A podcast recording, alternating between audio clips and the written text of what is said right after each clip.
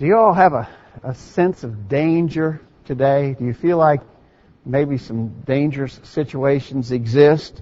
I don't want to make you paranoid or anything like that, but of course you know there are dangers, numerous dangers around us right now. Uh, for instance, there's the danger of sickness. Uh, I, hopefully we are now breaking out of that winter pattern of colds and flu and stomach bugs and all that other stuff, but there's still some stuff out there and you could get sick. You could get sick today, in fact. And then in addition to those contagious sort of things that goes around, there's, there's more chronic kinds of illness that might afflict us and who knows, man? That's pretty dangerous, just physically speaking, is dangerous. But then, on top of that, of course, there's terrorism. We hear about that in the news every day, and it's a little hard to maybe think of terrorists striking right here in Columbia, Tennessee, but it's possible. Could happen. We could, we could be subject to a terrorist attack and then of course, maybe more likely than that is some sort of natural disaster. Could be an earthquake, you know. We're not that far from the New Madrid Fault and they say if that thing goes off, man, it's going to be devastating. Could have a big natural disaster. More likely than that, maybe is a bad thunderstorm come by, tornado. Danger. Real danger. And then, of course, there's just some mean, ugly people out there in the world who do violence. You know, you could be robbed. You could be mugged. You could be physically attacked. And you've got to, you got to think about that danger as well. Again, my purpose here is not to make you feel paranoid, but you, you realize there are dangers around, right?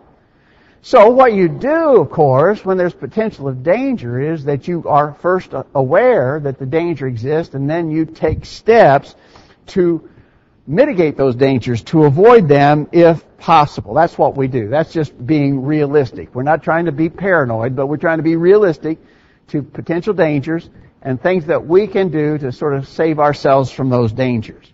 Okay. Now, if we got that firmly in mind, when we talk about those physical da- dangers, far more important to us ought to be the potential for spiritual dangers that face those of us who are seeking to serve God. And so for a few minutes this morning, we want to deal with the fact that Christians are facing dangers in this world. Not talking about physical things, we're talking about spiritual things. We want to identify what some of those dangers are, and then, of course, by identifying them, also take measures to avoid being harmed by those dangers. Let's stop here for just a minute to say thank you to everyone who, who's here today. We're so glad that you've come. Uh, again, another picture perfect day weather-wise for us in Middle Tennessee, and a great blessing to be able to be together. I was thinking before we came this morning, you know, we take it so for granted, but we are blessed to be able to come together for worship and nobody trying to stop us. Nobody is interfering with us. Nobody is threatening us. Nobody's trying to put a stop to what we're doing here this morning, and that's a real blessing. That's not so everywhere.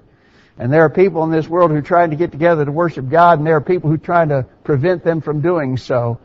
Uh, we pray for them. We need to be thankful for ourselves that we have this privilege. Thank you for being here to be a part of it and taking advantage of this great privilege. We have visitors today. We're always grateful for our visitors. Please come again every time you have a chance to be with us, and we're always open to your questions. Let's talk about these dangers facing Christians. And for our study this morning, we want to be taking all of our points out of the book of Hebrews. Now, we studied the book of Hebrews many times, and we understand that the book of Hebrews was written to Jews of the first century who had believed on Jesus and had become Christians. And so they were Jewish Christians, they were Jewish believers, but over a course of time, their faith had sort of uh, caved in on them somewhat, and some of them were thinking about going back into Judaism. And the book of Hebrews is written especially to show the superiority of Christ. That things that we have in Christ are far better than anything that was ever known or experienced by the Jews under the law of Moses. Uh, we understand that to be the theme of the book of Hebrews. But with that idea in mind, since that was the theme of the book of Hebrews, the Hebrew writer deals with a number of dangers that Christians face. We have those same dangers ourselves, and we need to be aware of them. One of the dangers that the Hebrew writer identifies is the danger of drifting. I don't know about you, but when I when I hear that word drifting or uh, the danger of drifting, my mind is immediately drawn to the picture of a boat in a in a stream or in a river, and it's it's calm and it's placid, and maybe the people in the boat are not paying particularly close attention; they're just in, enjoying themselves, but the boat is moving, and the boat is heading toward a dangerous waterfall that's just around the next bend. They're drifting in that direction. They're not paying attention. You can almost picture all of a sudden they see themselves just on the brink of going over the waterfall. They've drifted into danger. Drifting. That's what the Hebrew writer warns about. Spiritually, of course, uh, the danger of drifting is to drift away uh, from being in a safe place in our relationship with the Lord and drifting into areas of spiritual danger. Hebrews chapter 2 verse 1. In the New American Standard Version it says, For this reason we must pay much closer attention to what we have heard, lest we drift away from it. And so the Hebrew writer specifically uses that concept. You could drift away from where you need to be. Have you ever noticed that happening to someone, maybe someone near and dear to you, or for that matter, maybe happening to yourself. Have you ever seen instances of spiritual drifting? Uh, maybe an example of this would be an individual who's very faithful to the Lord, you know. One of those kind of people who's present every time the, the church doors are open. Uh, they're very diligent in their study of the Bible. Uh, in fact, this is a, a person who takes things very seriously and tries to teach them to others. But over a period of time, they sort of th- that intensity sort of diminishes in them, and now maybe they they miss services from time to time. Maybe if something else comes up that they'd rather be doing, they do that rather than worship. They just haven't been really committing themselves to Bible study much anymore, and and for that matter, they never talk to others. They once were all into that, and now they have moved away from it. They have drifted away. Spiritual drifting. It can happen. And the Hebrew writer says we got to be aware of them. We can drift away from where we ought to be. Or maybe it's some matter of morality, you know. Maybe this individual you're thinking of or I'm thinking of, maybe this person once took a very strong stand on on moral issues, on on modesty, the way we dress, or or maybe on uh, uh, dancing and the sin of lasciviousness, or or maybe it's drinking uh, alcohol. You know, they once were very strong against those things, but now, and there may be a number of factors contributing to it, but now they have drifted away from their hard stand on those important moral issues, and now they excuse immodest dress in themselves, or maybe particularly in their children Maybe though they wouldn't have gone to the school dance or prom, uh, now under pressure they, they allow their kids to go. Maybe they once opposed drinking alcohol in any form, but now, because it's popular in this world and even some of our own brethren are teaching falsely about it, now they've caved in on that. And, and, and they allow it. Mm, again, maybe not in themselves, but in others, they have drifted away from where they once stood spiritual drifting. It's a great danger. Notice that the, the Hebrew writer here says we must pay much closer attention. We need to pay closer attention. Uh, the idea is that some are moving away from where they need to be and they're not even aware of it. They're not paying attention. You need to pay closer attention. Because if you don't pay closer attention, you're going to drift away from where you need to be spiritually. And So one of the dangers that we face is the danger of drifting, and we've got to be aware of that. Another danger we face is the danger of what we will call hardening. Um, the passage in Hebrews that I have in mind is chapter 3, verse 13. Hebrews 3 verse 13, we, but encourage one another day after day as long as it is still called today, lest any one of you be hardened by the deceitfulness of sin. Notice that last phrase. Lest any one of you be hardened by the deceitfulness of sin. We could be hardened. Sin is a deceitful thing. You know, the, the deceitfulness of sin tries to convince us that what we're doing is not all that terribly bad. Uh, it could be any one of the items that we were just enumerating in our previous point. Maybe, maybe for instance, the, the, the uh, sin of drinking alcohol. You know, so a guy convinces himself, I can, I can drink just a little, you know. I can take a glass of wine with supper, or I can, I, I can drink a beer with the boys after work, and, uh, now mind you, I'm not going to get drunk, I'm not going to get drunk, but just a little drink here or then. That's not, that's not so bad, is it, really? Well, sin deceives. And then one thing leads to another. And some of those very same people who've tried to argue that drinking a little is not wrong, though I think they're, they are wrong, their arguments fail. But now, he's drunk. And now he's demonstrated full drunkenness. Uh, he would have never got there if he hadn't begun to compromise, if sin hadn't deceived him, and now his heart is hardened. And now you can't even make an argument to him against that sort of thing. Sin is deceitful. And as a person gets involved in it, and as he gets farther and farther into it, and farther and farther away from where he ought to be spiritually, it becomes harder and harder to reach him. He's become hardened through the deceitfulness of sin. We gotta be, we gotta be aware of that danger. You let yourself start down that road. If you just start down that road, what's going to ultimately happen is you're going to become hardened into that position that you've taken now, and no one will be able to draw you back from it hardened by the deceitfulness of sin. Hearts hardened by the deceitfulness of sin. Notice here that the Hebrew writer says that we should encourage one another day after day, as long as it's called today. We ought to encourage one another because this danger exists. The danger of being hardened by the deceitfulness of sin exists, and therefore the Hebrew writer is calling upon us to encourage one another so that that won't happen. But you know, some of the people who are going that way resent that sort of encouragement. Oh, yeah, the preacher, he's always harping on those issues. Or those people at church, uh, they just keep calling and hounding me. They won't leave me alone. Uh, I wish they'd just mind their own business. Well, see, the person who has become hardened through the deceitfulness of sin he resents, he or she resents that encouragement that we're supposed to be offering to one another so we don't get to that point. We've got to be aware of that danger of letting our hearts grow hardened. Another danger that the Hebrew writer talks about is the danger of stagnation.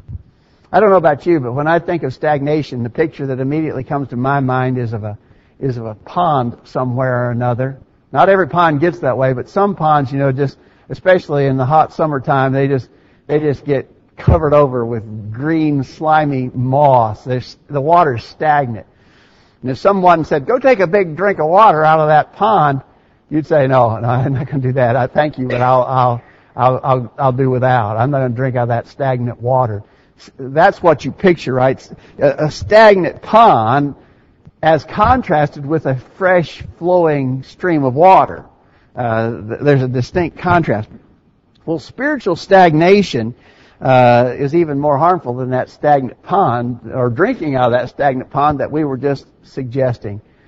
In Hebrews chapter 5, starts out in verse 12, For though by this time you ought to be teachers, you have need again for someone to teach you the elementary principles of the oracles of God, and you have come to a need for milk and not solid food. Now stop there for a minute. Realizing, of course, that the book of Hebrews was written nearly 2,000 years ago, it's pretty amazing that that description seems to fit so perfectly with situations today, doesn't it? People, Christians, we're talking to Christians. We're talking to those of us who are Christians this morning.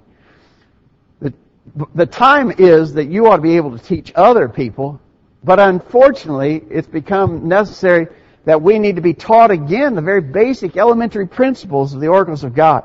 We are still needing milk. We can't take the strong meat of the Word. Sadly, that description is too fitting for us, just like it was those Christians back there. He goes on, For everyone who partakes only of milk is not accustomed to the word of righteousness, for he is a babe. But solid food is for the mature who because of practice have their senses trained to discern good and evil. Stop there again for a minute. A person who stagnates, uh, uh, and what this is suggesting is, you know, He's had time to learn better. He's had time to come to a deeper, fuller knowledge of the will of God. But he hasn't, he hasn't achieved that. He's still a babe. He should have grown. Plenty of time has passed. He should have grown, but he hasn't grown. He's stagnated. He, he's not growing. And what happens? Well, because he hasn't availed himself of greater, fuller knowledge of the will of God, he, he now is not in a good position to discern good and evil. Solid food is for the mature, who by practice of their senses trained to discern good and evil. But if you haven't trained your senses, then you're not able to make good decisions about good and evil. That spiritual stagnation that has happened to you has put you in the danger now that you're not even capable of making good decisions about right and wrong. And then he goes on, therefore leaving the elementary teaching about Christ, notice, let us press on to maturity, not laying again a foundation of repentance from dead works and of faith toward God. What we need to do is, notice, he uses the word press. Let us press on to maturity. You gotta work at that. You don't become a mature Christian accidentally. You gotta press on to get to that point of spiritual maturity. And if you don't do that, if you allow yourself to grow spiritually stagnant, you're putting yourself in tremendous danger. You need to press on to maturity.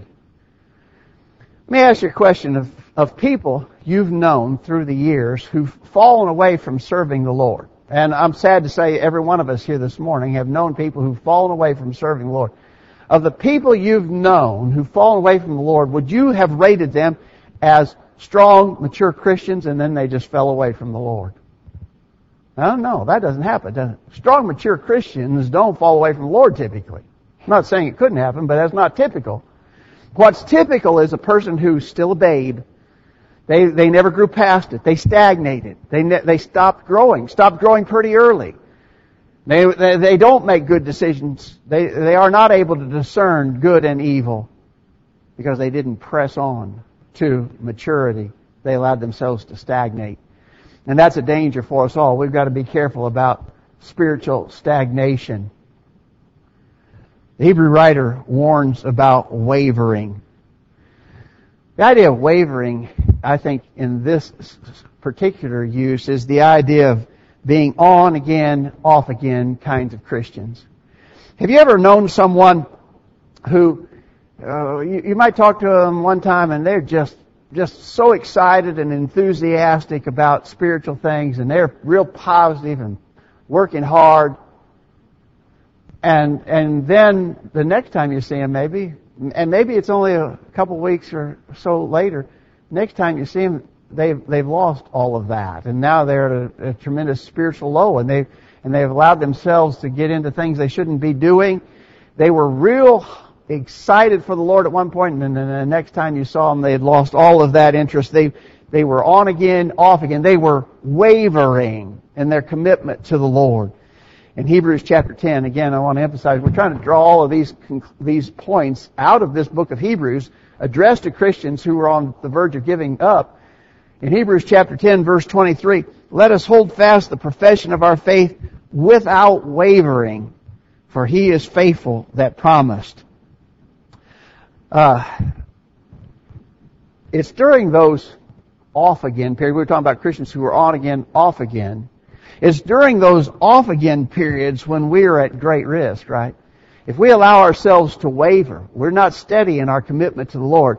So uh, here I'm, I'm, I'm really fully excited and committed, but next week I may be at a spiritual low.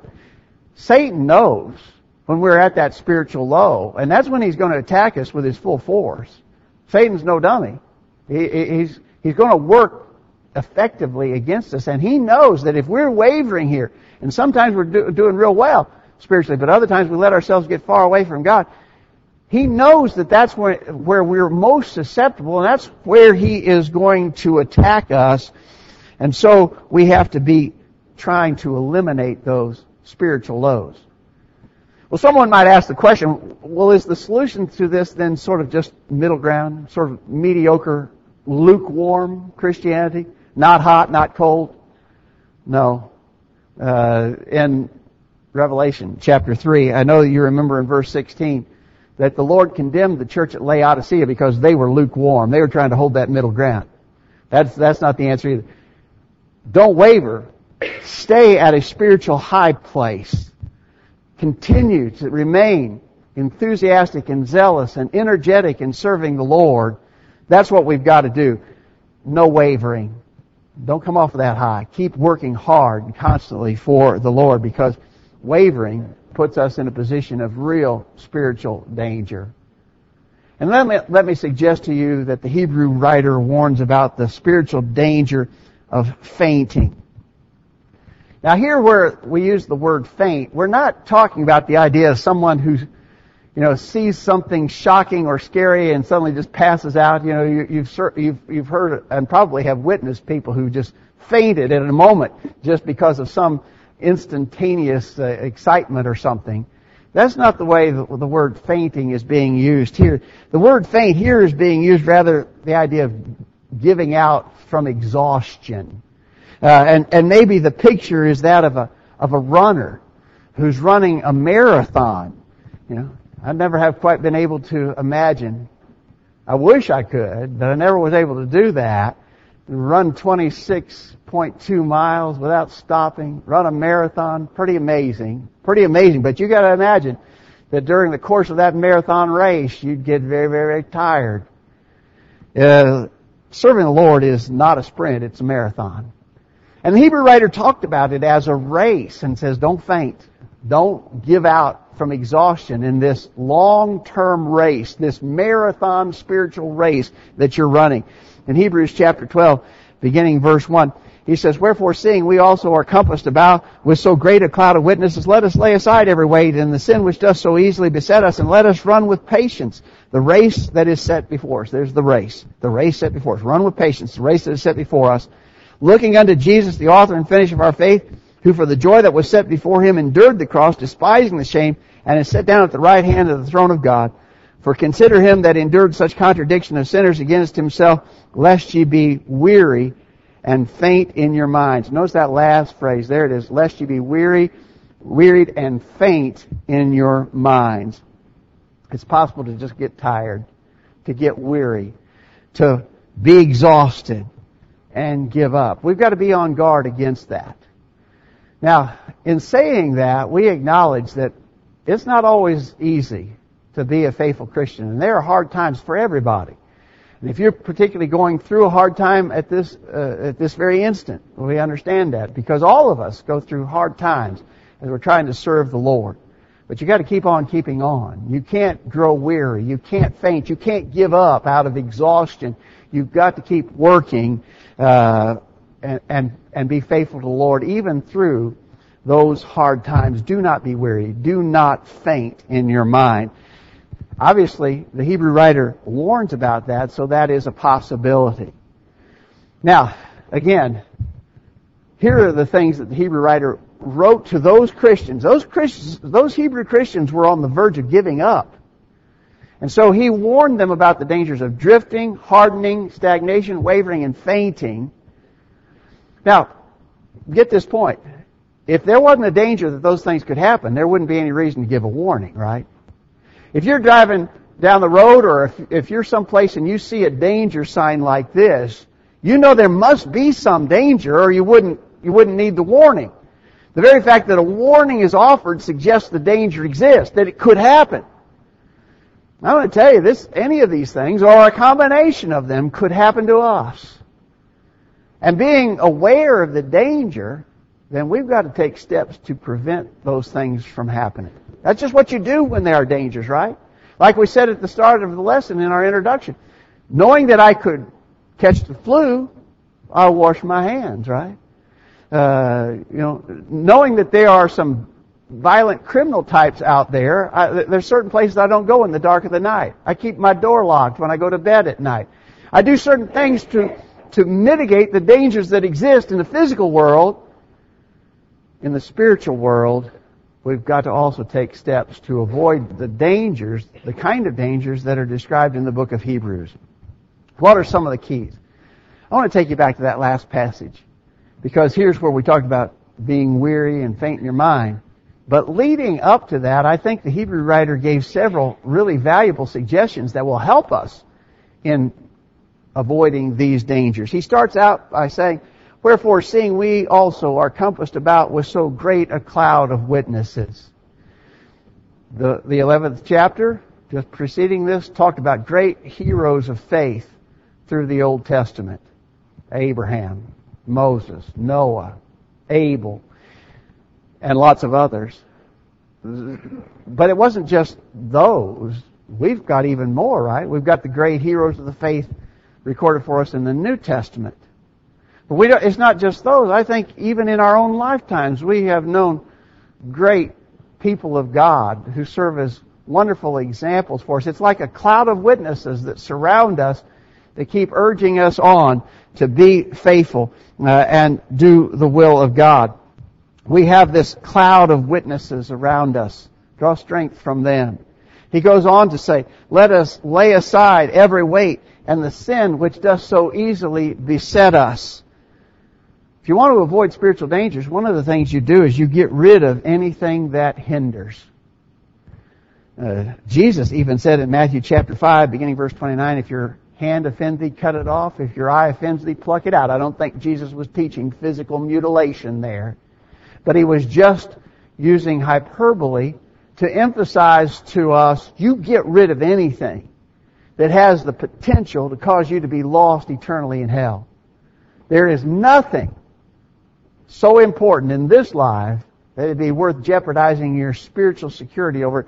He says, lay aside every weight and the sin which does so easily beset us. And then he says, and let us run with patience the race that is set before us we mentioned this Christian life is not a sprint, it's a marathon. You gotta be patient, you gotta keep on going. Run with patience, the race is set before us. Now you gotta see the big picture. You gotta see what it's all about. You gotta commit to the long haul. It's gonna be worth it. I'm not saying it's gonna be easy, but it's gonna be worth it. And he says, run with patience, the race that is set before us. And then, the ultimate advice is, looking unto Jesus, the author and finisher of our faith. He goes on to describe him, looking unto Jesus, the author and finisher of our faith, who for the joy that was set before him endured the cross, despising the shame, and is set down at the right hand of the throne of God. Consider him that endured such contradiction of sinners against himself. Our greatest strength comes from considering our master, thinking about what he did, and how he endured all of that unjust uh, treatment that he reserved, that he received. Jesus is, is the ultimate example. And when, and when I'm uh, feeling weak or when I sense danger, I need to look to Jesus, the author and finisher of our faith. And so the Hebrew writer describes dangers. We're a long way removed from when he wrote those words, but those words still seems to me so particularly applicable to us. And those dangers are real We've got to be aware of them. We've got to take steps to avoid them. We hope that what we've had to say will be an encouragement to us all. The lesson this morning primarily addressed to those of us who are already Christians. We're not out of the, as we say, we're not out of the woods yet, and won't be while this life continues. Dangers around, dangers around. Take steps to avoid them. We hope our lesson this morning has been an encouragement along that line. It may be though that there's some someone here this morning as a Christian you realize that you have not been faithful to the Lord and you need to come back to Him in repentance, confession, and prayer. We'd be glad to pray with you and for you this morning. Let us know how we can help. If you're not a Christian yet, we hope you'll obey that simple gospel plan of salvation. Hear, believe, repent, confess, be baptized for the remission of sins. If we can help in any way, let us know while we stand and sing.